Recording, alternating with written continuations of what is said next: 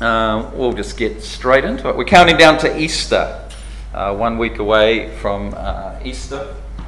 Uh, for many of us, counting down to giving up Lenten fasts, giving up letting go of whatever it is that you've let go of. Um, that kind of fasting and repentance in order to place ourselves in the wilderness and recognize that Christ spent those 40 days in the wilderness. Uh, that at times our lives feel like a wilderness or a desert place. We have this great hope and we have this great confidence that Easter is coming, resurrection life is coming. So we're nearly there. We're not quite there, but we're nearly there. We're counting down, we're getting closer. Uh, that makes today, of course, Palm Sunday. Palm Sunday and Easter Sunday. They'd be the two hardest Sundays I find to come up with a sermon. Um, the reason being, quite simply, like all pastors, you hope to kind of offer something fresh or insightful or, or new kind of thing. And when you get to Palm Sunday and then rolling into Easter, and you know, there's a big surprise at the end. He rises from the dead. Everyone's like, we already know that. It's like there's not, you know, there's not a lot of kind of surprises. It's one of the most well-known stories in all of kind of Christian history. And you're trying to like, if you do, I mean, honestly, if you do hear a pastor go, I've got something totally new for you at Easter that no one's ever heard in 2,000 years, um, probably disregard that because um, the, the, the, good stuff is the stuff that we've been talking about for 2,000 years rather than the new stuff nobody's heard. So it makes it a little bit hard. I was chatting with Catherine Overall about this oh, four or five years ago. She goes, Oh, that's all right, she said. We don't need anything new. Just tell us the same old story all over again again. And I was like, I can tell the same old story all over again again. And so that's what we find ourselves doing as we go into Palm Sunday, as we go into Easter, telling that same old story all over again. Uh, she said, Don't be pressured, that's what we need to hear, which is true. So thank you, Catherine. I appreciate that. Uh, Eugene Peterson, he puts it like this He said, uh, Your task, this is speaking to pastors, he said, Your task is to keep telling the basic story, insisting on the priority of God um, speaking biblical words of command and promise and invitation. So we're going to tell the basic story. We're going to insist on the priority of God. And hopefully there's some command and some promise and some invitation in that for you this morning. So let us turn to a very familiar story uh, up on the uh, screen. It's the week before Passover. Everyone is making their way to uh, Jerusalem. I think we're on the next slide, Ken. Yep the week before Passover. Everyone is making their way to Jerusalem. Uh, Passover is a pilgrim a pilgrimage festival. So, uh, for those that live outside of Jerusalem, there was a great hope, uh, not necessarily every year, but a, a, few times in your lifetime, and the further away that you lived from Jerusalem, like if you lived in Tarshish, like where Jonah was trying to get to, maybe once in your lifetime you'd hope to get to Jerusalem. If you lived on the outskirts of Jerusalem, you traveled into Jerusalem every year. So it just really depended on where you lived. But uh, Passover was a pilgrimage festival where you would travel to Jerusalem to be in the holy city, to be, to be in the temple, to celebrate the Exodus, to celebrate God delivering Israel from the slavery of Egypt. So people are making their way to the holy city. Uh, it's a celebration of being set free from slavery, of course, the, the bondage of Egypt and passing out of Egypt into the promised land. But in the first century, there's more than that going on as well. Uh, there's a celebration of God having once set us free from slavery, as well as a subversive prayer and hope and anticipation that God could set us free once again from slavery that we could be delivered from the oppression of the Roman Empire. So there's, there's two things going on. There's memory and hope happening at the same time, celebration and hope happening at the same time. Could God do what God has done once again for Israel? That we could be free from the oppression of the Roman Empire in the here and now. Uh, this, of course, is a concern for Rome. Rome's not naive to the murmurs, the whispers, the, the underlying atmosphere that Israel would well and truly like Rome to get out of there and have their land back and all those kinds of things. So it's a political concern to uh, Rome. They know that Israel would prefer their demise than their dominance. It, it's pretty kind of straightforward like that. So, with this in mind, we have Pontius Pilate, uh, the Roman prefect in charge of uh, Judea, traveling down to Jerusalem for Passover. Uh, Pontius Pilate lives in a, in a palace that's been built in Caesarea up on the coast up the top there. Uh, Herod is the client king that lives in Jerusalem. A client king is somebody that is basically applied to the Roman government to be appointed on behalf of the Roman government as the king and to rule on behalf of the Roman Empire. So he's, an, he's a Jewish person that has, you know, paid his way into, into a place of prominence. Pilate, though, is the Roman prefect in charge of everything. And he's kind of, he's going to, you know, his rank is going to trump this weekend and he's going to travel down to be present in Jerusalem as well. Uh, doesn't travel there office, uh, often. Him and, uh, him and Herod don't get on well. But uh, he's going to be there. He's going to pull rank, make his way to Jerusalem. He has his entourage, and he'll, he'll be heading down the coast, basically to Joppa. Uh, where we've been in Jonah the last few weeks, basically to Joppa, where Jonah was going to escape to Tarshish. He'll travel down to Joppa, then inland through uh, uh, Lydda, and then across the Emmaus, and that's the Emmaus road that goes from Emmaus to Jerusalem. He'll travel with his entourage and make his way to Jerusalem. Uh, within Pontius Pilate's entourage, let us imagine this morning another character a Roman tribune, Pilate's senior military commander. Let's call him Marcellus Gallio. Uh, ultimately, it's Marcellus's. Uh, that it's Marcellus that Pilate entrusts with the security detail of the command. Marcellus is in charge of the troops. Marcellus is in charge of safety. Uh, Mar- Mar- Marcellus has been assigned to bring Pilate safely to uh, Jerusalem uh, to keep the peace. Uh, Marcellus is the guy that will enforce the peace. He'll make sure that the peace of Rome, the Pax Romana of Rome, prevails. The Pax Romana is the peace of Rome enforced by the sword. Um, so it's not maybe what you'd call a real peace. Like it's the peace where everyone does the right thing, and if you don't, you get your head chopped off. So Iran chooses to be peaceful. But uh, you could maybe hint at that not being a real peace. But uh, that's Marcellus's job to do that. That said, he's even tempered. He, he's, he's as fair as one can be when you're handing out crucifixions. So he's a, he's a good guy. He's as fair as he can be when you're handing out crucifixions. He doesn't hand out crucifixions willy nilly. He just, he just, the right people will be appointed to die a ghastly death upon the cross. So, you know, that's his role. It's a different time. Uh, his main concerns are bandits that live in the hills, uh, pirates that raid the coast. If you're familiar with uh, any of the Asterix and Obelix con- uh, comics, you've got the pirates that are raiding. They're one of his primary uh, concerns. Uh, you know, and then there's these zealots called the Sicarii or the Sicarii. They're, they're a concern as well. They're the dagger wielders. Uh, these Sicarii, they're a part of a Jewish sect known as the Zealots, and they had these they had these curved they had these curved daggers that they'd keep within their cloaks. And in the busy streets and the crowded streets, as people are gathering for festivals, they'd just kind of whip out the, the little dagger and bang, bang, bang a few times and then slip it away. And then, kind of, the, the, you know, the crowd's bumping shoulders, they'd just make their way off to the side and escape. These assassins who would uh, kill Roman officials or Roman sympathizers. So he's got these, Marcellus has these concerns these zealots, he's got the pirates, he's got bandits. These are all the sorts of things to keep an eye on. Uh, he's not a cruel man, at least not by the standards of the time. He's a talented general. He has a reputation as an honourable and just military leader. His men love him. And the Jewish community kind of respects him. I mean, don't get me wrong, though. They'd prefer he was gone, but uh, they kind of respect him. Uh, he's even tempered and as fair as one can be. He, uh, in Caesarea, where he lives, normally, he's even got some Jewish friends. He's very close to a fisher family that run a catch to cook stall near the harbour. He's partial to spicy fish cakes and octopus and tabbouleh salad that they sell. Uh, they're traveling to Jerusalem as well for Passover. Perhaps they're ahead of him, perhaps they're behind him, but he's, he's agreed to keep his eye out for them and make sure that they're safe as well. For Marcellus, the first stage of the assignment has gone off without a hitch. The trip from Caesarea to Jerusalem. His scouts scoured the roads to the uh, left into the hills, and most of the bandits kept away. Uh, better news even than that, though, they managed to catch the nefarious Barabbas and arrest him. He'd been on a most wanted list for a long time. The western roads were clear. Arriving in Jerusalem on the Jewish Sabbath had proved fortunate. Most Jews were resting, and when Pilate arrived in Jerusalem, all was calm.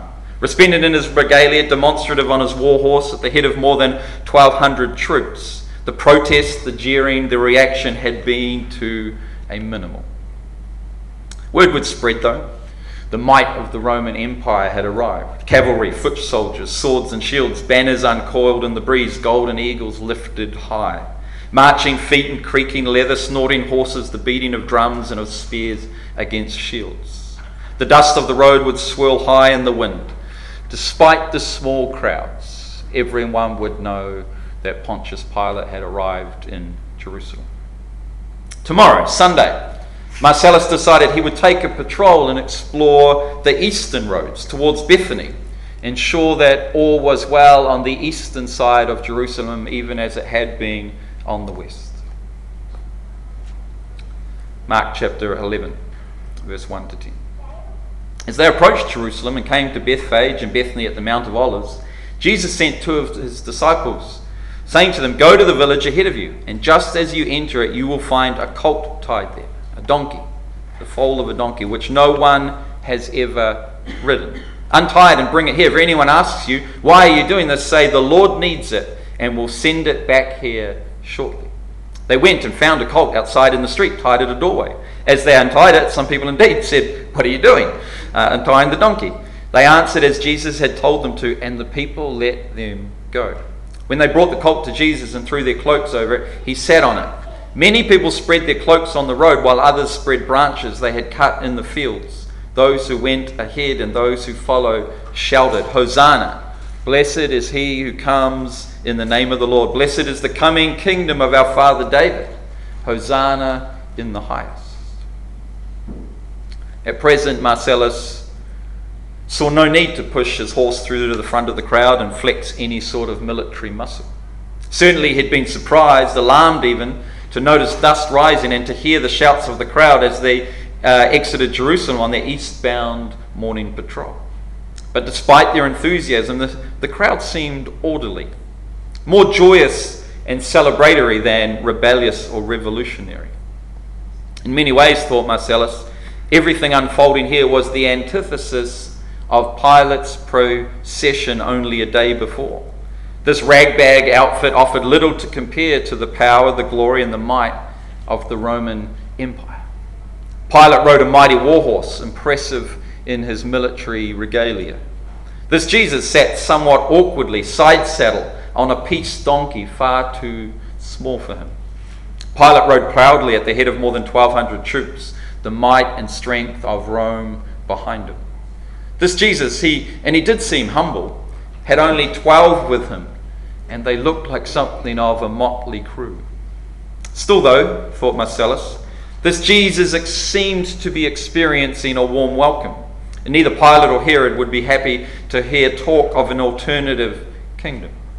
A long extinct king, the long extinct kingdom of David rearing its head again.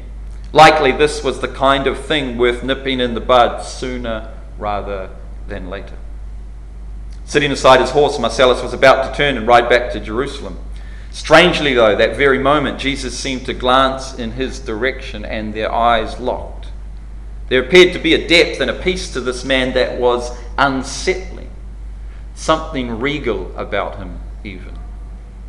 Could a man on a donkey really be a king? Marcellus wondered if they would ever meet. So we find ourselves on Palm Sunday and we find ourselves asking a similar question Could a man on a donkey really be a king? This is the kind of question that we're invited to ponder as we enter into Holy Week as we get closer to Easter. Could the man that comes on a peace donkey really be a king? Let alone the King of Kings, the Lord of Lords? Uh, surely the guy that comes striding into the city on a war horse with an entourage is more likely to be the king. The Jewish crowd seemed to think so, but the Jewish leaders weren't so convinced, let alone us as modern secular people trying to figure can a, can a, can a guy on a donkey really be the king? Jew, Jewish leaders weren't looking for a carpenter on a donkey. That wasn't their, uh, that wasn't their, you know, they were to put together a, a, you know, the kind of qualities that we're looking in a would-be Messiah. A carpenter who rides donkey and leads mighty force of 12 men uh, probably wasn't, you know, the, the kind of CV or the, the kind of expression of interest that they were looking for. Uh, they were looking for someone with power, authority, influence, means, control, the ability essentially to take over. Because if you're going to rule the world, you've got to have power and authority and control and the means to manipulate people to your ends. In the meantime, when you're under the pump, these Jewish leaders had a number of ideas of kind of what to do while you wait, what to do while you, you know, waiting for this Messiah to show up. And there were four different sects at the time, essentially four different perspectives on how do we go about living while we wait for Messiah. Now, there were the Pharisees. The Pharisees were all about religious pietism, you could say. They were all about a doubling down on faithfulness to Torah. And they made, a, they made a whole bunch more extra rules, extra laws to add to the law of Moses to make sure, like some of them were a little bit, oh, if you do this, are you breaking the law of Moses? Oh, I don't know. Or let's make about 10 other laws to make sure that if you don't break those 10, you won't certainly make, you know, you certainly won't break the law of Moses. So they were, they were doubling down on religious pietism. And we'll, we'll all earn God's favor by being kind of more faithful than any, anyone's ever been faithful before. Uh, the Sadducees were different, a little bit different. Uh, one of the differences between the Sadducees and the Pharisees was the Sadducees didn't believe in an afterlife. And so, with that in mind, kind of for the Sadducees, all that mattered was the here and now of this moment. And in light of that, the Sadducees were way more inclined to look for accommodation. Uh, they, were, they were the politically savvy who would kind of sidle up alongside Rome and let's see if we can work out some sort of compromise, some sort of way of we can all get along and make the best of a bad situation. Then you had the Essenes. So you got the Pharisees, you got the Sadducees, you got this sect called the Essenes. And uh, they were about, I guess, what you call mystical escapism. Um, where the Essenes didn't see an afterlife, all that mattered, uh, sorry, where the Sadducees didn't see an afterlife, all that mattered was the material here and now. The Essenes didn't see the material here and now as mattering. They were more about a mystical experience and we'll escape our bodies and we'll go to kind of the spiritual realm, and that really is what matters. So they were, they were uh, ascetic people who kind of, they took vows of poverty and they'd fast lots, and they didn't really want to have anything to do with the general public or anything to do with the material world. Another way of being. Let's just have a spiritual perspective on everything and ignore what's going on. Then you had the zealots. The zealots are the fourth sect. Uh, the zealots were the ones that recognized that basically it's through violence is the only way that we're going to get ahead. Violent overthrow. Uh, they'll work to accumulate power and control, to kill the right people, assassinate the right people, move the right people into the political frame, and through force, through might, through assassination, through murder, you'd climb your way to the top and take things over. Then we have a man on a don- donkey, lowly and humble, walking a path that leads to death and yet somehow life. No one was thinking that that might be the way. No, uh, the, the Pharisees, the Sadducees, the Essenes, the Zealots, they weren't gather, getting together and debating, well, what about a whole other way of laying down our lives in order that we might find life? That wasn't like, you know, that wasn't on the radar as a, a good fifth option. But there's this guy called Jesus, and he's been teaching things. Matthew 10, verse 38, he says, If you refuse to take up your cross and follow me, you're not worthy of being mine. If you cling to your life, you will lose it. But if you give up your life for me, you will find it. Well, that's back to front. That's upside down, and that's all. That's all around the wrong way. Unless you're willing to let go of your religious pietism, the idea that spiritual disciplines might be about earning credit rather than inclining one's ear. Unless you're going to let go of that, you're not going to find the life I'm calling you to. You can double down with your religion and hold on tight, but you won't find the freedom and the life I'm calling you to unless you're going to let go of your secular accommodation, the idea of having your cake and eating it, the idea of serving God and mammon. The Sadducees were a little bit like that. Well, unless you let go of that, you're not going to find the life you're, going to, you're looking for. You can cling tightly to that, but you won't find the life that you're looking for.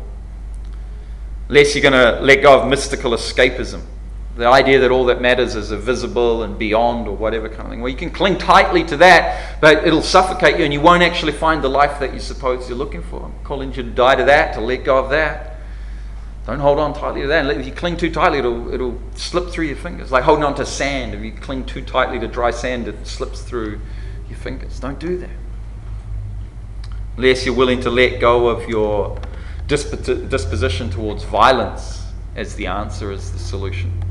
You're not going to find the life that I've called you to. I'm calling you to take up your cross, to lay down your life, and in doing so, find life. The tighter that you cling to your modes of being, your philosophies, your ideologies, you can cling tightly to them, but you watch it all crumble on you. Essentially, we let go of your ideas and ideologies and walk in step with Jesus. It's back to front and counterintuitive and upside down and all around the wrong way. But you all know the Easter story.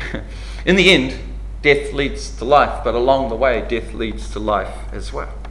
We know that the tighter we cling to things, the more likely are they, they are to slip through your fingers. Tighter that a parent clings to a child, you might know as the parent that's clung tightly, or the child that's been clung tightly to. The tighter that they hold on, the more that somehow this kid seems to slip through the fingers and want to escape and be away. Hold them loosely. Discover that there's connection and relationship, friends and families and love. Find it the, higher, the tighter that you hold on to it, the less it is bringing what you thought it would bring and actually distorting to become something else clinging too tightly to the old rather than embracing the new. Cling too tightly to it and you discover that the old thing kind of dies and doesn't give the life it should. You've got to learn to let go. Holding on to that previous season rather than embracing the new or the next. My kids still, I don't know why, they must think I'm younger than I am. We are at the uh, skate park yesterday. They didn't ask me to skate, which was good, they've already figured that out. Uh, I've landed a clip, kick flip or two for them, and that was enough to keep them impressed. Uh, but there's these young guys um, practicing softball. And um, they've got this um, automatic softball launcher, and it's launching the softball, I don't know, 150 miles an hour, it looked like kind of thing. And these young 20 year old guys were all like hitting every third one kind of stuff. And my boys, they had the uh, good grace, the, the delightful naivety to say, Dad, Dad, you'd be better than that, eh? um, no, like, no, I haven't hit a softball since high school, and why would it? No, but like, you know, kids look at, you know, kids look at you, you know, better than what you are. But unless you can let go of, you know, we, we can sometimes cling so tightly to a previous season in life without embracing the actual season that we're in. You're not 20 anymore, you know, don't drop in off the roof onto the ramp. It won't go well for you. Um, you know, holding so tightly to yesterday rather than embracing today or the season that we're in, it, it doesn't go well It doesn't lead to the holy, whole, and wholesome life that we're looking for. We kind of know where this is all going with Easter, but today's Palm Sunday, and this is all up in the air. These are all just questions to be posed and things to consider. And could it be that letting go of violence and instead of laying down our lives could somehow lead to fullness of life? Well, we don't know the answer yet, but it's all up in the air. Somehow letting go of our religious pietism, that somehow we double down and read the Bible all of it today, that God will be impressed and good things will happen this week? Well, maybe it will. We don't know. It's all up in the air at the moment. It's Palm Sunday. Again, for it's hard for a preacher. You'll know where it's heading. The, the, the truth, the, the, the, what we're going to learn is no. Lay down your life. It's all ambiguous at the moment. Though. There's a crowd shouting Hosanna in the highest today. But we've still got betrayal and death and despair ahead of us.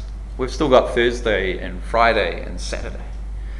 We've got Judas and the cross and the tomb. The crowd's convinced at the moment, but the crowd is fickle, and we still have to see how the rest of the week is going to unfold. Marcellus is thinking it through, though. He has a sense of something happening beyond the obvious.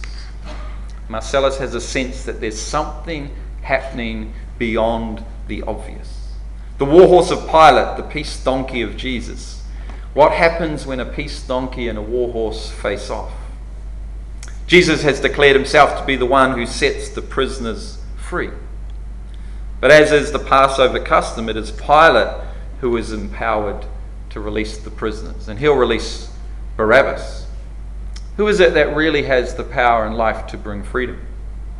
Jesus loves his disciples, faithful even unto death on a cross. Herod and Pilate have been enemies, but they'll take a life and become friends.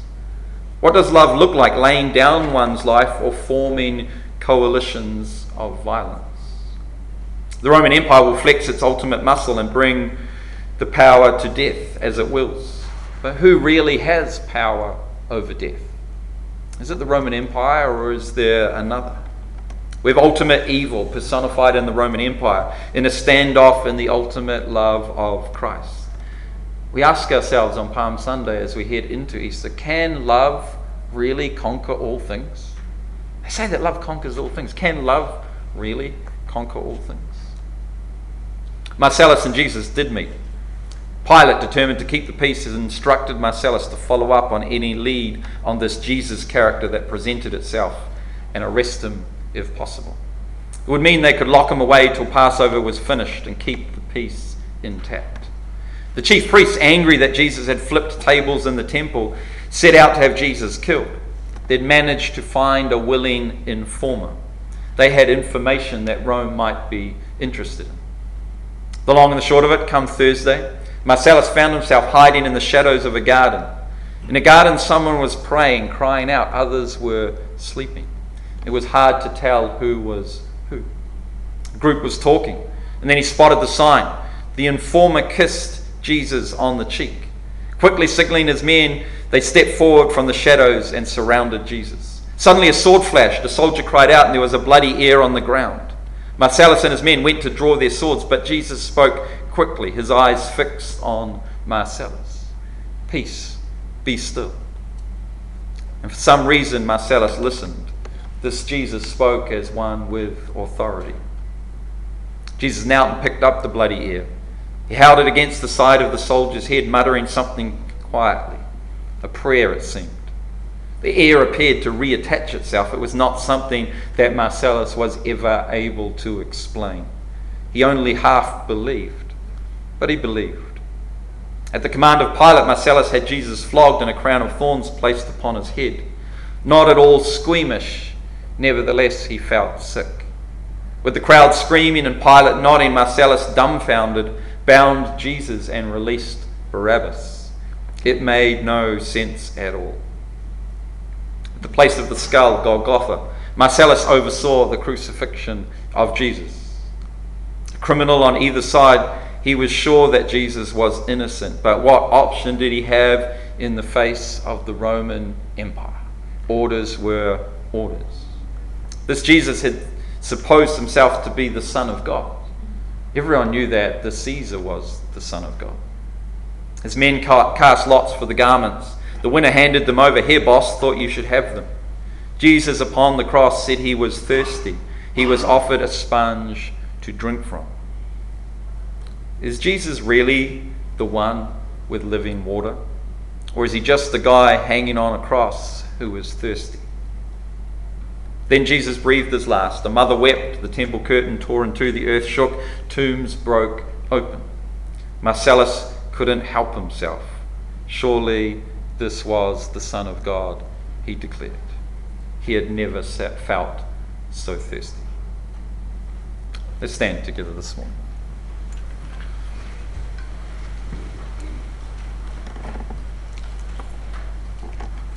Palm Sunday, and these are the kinds of questions that are up in the air at the moment.